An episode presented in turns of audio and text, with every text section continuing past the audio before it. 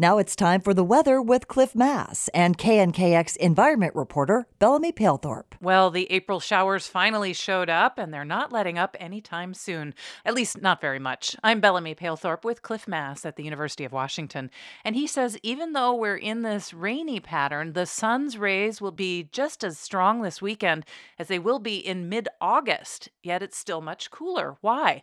We'll find out in just a bit. First, let's hear your forecast, Cliff. Well, Bellamy, we do have more showers showers coming, but not today. Today we'll have partly cloudy skies and temperatures getting up into the low 60s. So it's the last warm day for the weekend. Saturday, we have a fairly strong Pacific front coming through, and there'll be half an inch to three quarters of an inch during the day. Temperatures will drop down to about 60, so it'll be a wet day for most of the day.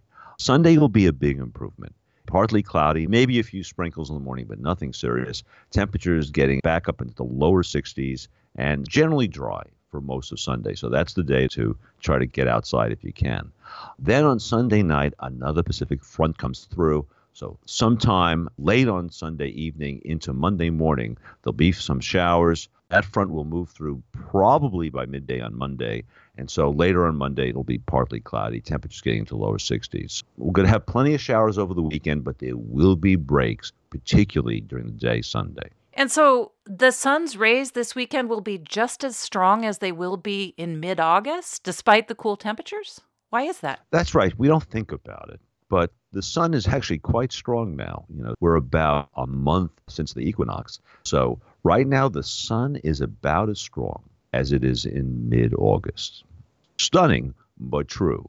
So it's not the sun that's keeping our temperatures down, it's the time of the year. Now, what do you mean by the time of the year? What are the factors there? Well, it turns out that the atmosphere and the ocean takes time to warm up. So you may turn the sun up, and the sun's going pretty strong right now.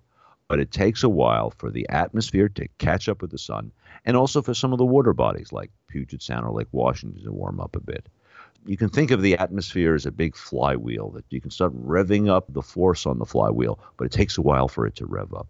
And that's what's happening with the atmosphere. Even though the sun now is quite strong, and it will be strongest during the latter part of June, the warmest temperatures won't be until early August after the atmosphere has caught up. That reminds me a little bit of something else I heard, which is that during our sunny days, the highest temperatures are between 4 and 6 p.m. around here, but the sun is actually its strongest at 1 p.m. That's right. So it's closely related to what I just said about the seasonal variation. The strongest sun this time of the year is very close to 1 p.m. because we're on daylight time. But the warmest temperatures of the day are not when the sun's the strongest it's much, much later. So typically, our high temperatures as we get into April and the summer would be between 5 and 6 o'clock. So it's the same basic story. The sun revs up in the morning, it's strongest around 1, but it takes a while for the atmosphere to catch up. And so the high temperatures of the day are delayed by four or five hours from the strongest sun. Interesting. And before we go, Cliff, I have to ask you about rainbows at this time of year. I think of the rainy season right now, April showers, and the strong sun. Is this why we get some good rainbows around now? Well, this is because the atmosphere is unstable. We have a lot of convective showers. We get the showers and sun breaks. Spring's the big time of the year for that. And so when you have showers and sun breaks, that's a really good situation for having a rainbow because a rainbow needs both the sun and it needs these showers. And spring is the time of the year that these are very frequent. All right, we'll look out for that. Thanks, Cliff. Sure, Bellamy. Professor Cliff Mass teaches atmospheric sciences at the University of Washington, and we talk every week at this time via Skype. You can subscribe to podcasts of our weekly conversations at our website, knkx.org, or wherever you get your podcasts. I'm Bellamy Palethorpe, KNKX News.